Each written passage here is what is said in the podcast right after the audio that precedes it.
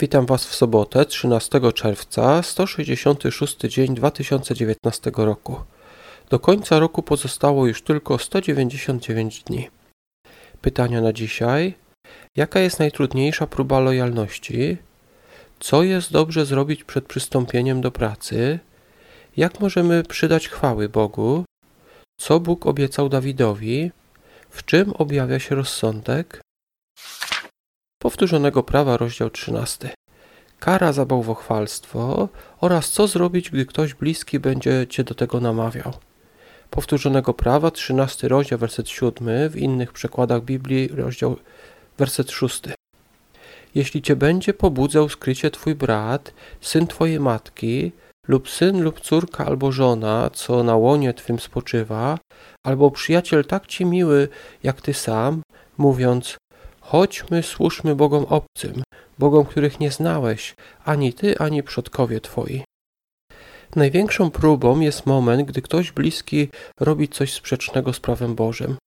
Wtedy trzeba być może wybrać, czy kochamy bardziej żonę, czy Boga, albo czy jesteśmy bardziej lojalni wobec przyjaciela, czy właśnie wobec Boga. Kocheleta, rozdział 10. Dużo różnych rad dotyczących m.in. głupoty i lenistwa. Kocheleta, 10 rozdział, 10 werset. Jeśli siekiera się stępi, a nie naostrzy się jej, trzeba zwiększyć wysiłek. Pożyteczna jest wtedy mądrość, by osiągnąć powodzenie. Jak mówi pewne przysłowie, gdy masz rąbać drewno przez pięć godzin, czasami warto pierwszą godzinę wykorzystać na ostrzenie siekiery. Czy jesteś taką osobą jak ja, która chciałaby od razu przystąpić do działania? To bardzo często nie jest wcale najlepsza metoda. Oczywiście zwlekać też nie warto, ale zawsze warto sprawdzić, czy siekiera jest ostra, bo gdyby była tempa, można by się niepotrzebnie zmęczyć. Jana rozdział 15. Przykład o winorośli, a później nakaz miłości wzajemnej. Potem także o tym, że uczniowie nie są częścią świata. Okazuje się, że my, grzeszni ludzie, możemy przydawać chwały Bogu. Jak to jest w ogóle możliwe? Jana 15, rozdział, werset 8. Ojciec mój przez to dozna chwały, że owoc obfity przyniesiecie i staniecie się moimi uczniami.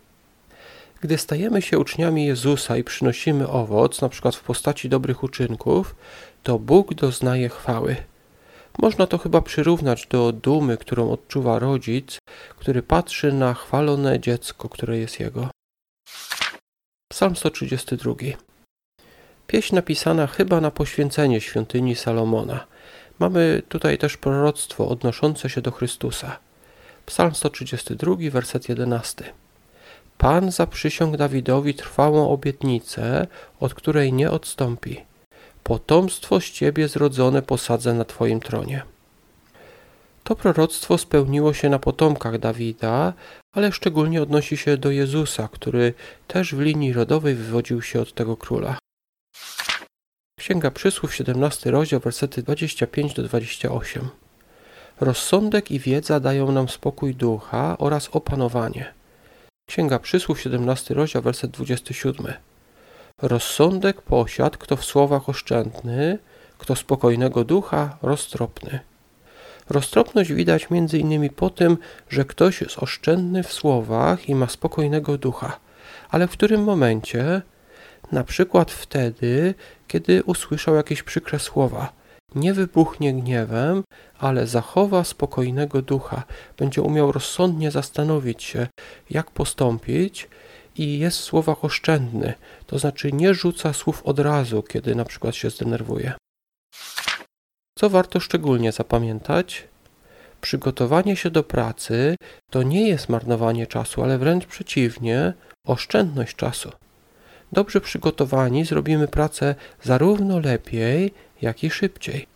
Tak więc zanim przystąpisz do pracy, sprawdź, czy Twoja siekiera jest ostra. Na dzisiaj to wszystko. Do usłyszenia jutro.